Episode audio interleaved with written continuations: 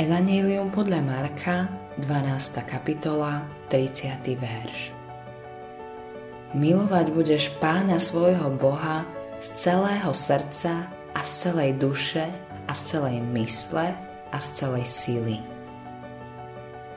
Hebrejský výraz pre dušu je v skutočnosti bližší nášmu používaniu slova srdce.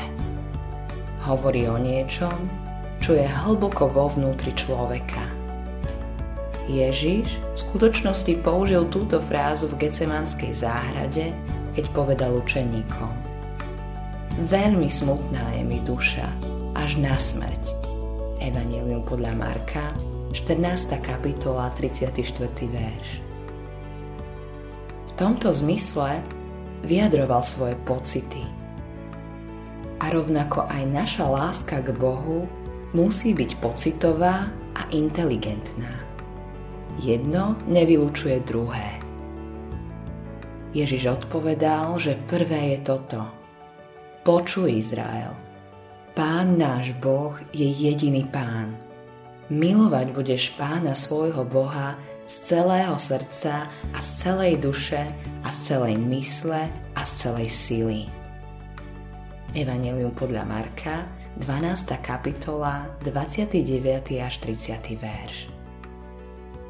Potom, čo Šimon Peter trikrát zapral pána, vzkriesený Ježíš položil svojmu nepoddajnému dieťaťu otázku. Šimon, syn Jonášov, miluješ ma väčšmi ako títo? Evangelium podľa Jána, 21. kapitola, 15. verš. Ježiš sa ho na to opýtal trikrát. Všimnite si, že Ježiš nepovedal Peter, si teologicky správny, alebo Peter, bol si poslušný. Ježíš sa skôr pýtal Peter, miluješ ma? Viete, že je možné byť teologicky správny a nemilovať Boha? Samozrejme, Verím, že ak miluješ Boha, budeš podľa svojich najlepších schopností teologicky čo najsprávnejší. Verím tiež, že ak miluješ Boha, budeš chcieť robiť to, čo ho ctí. Je to preto, lebo Ježiš povedal, ak ma milujete, zachovávajte moje prikázanie. Evangelium podľa Jána, 14. kapitola, 15. verš. Ak však nemáme ako základ lásku, potom to všetko bude mimo. Začíname tam.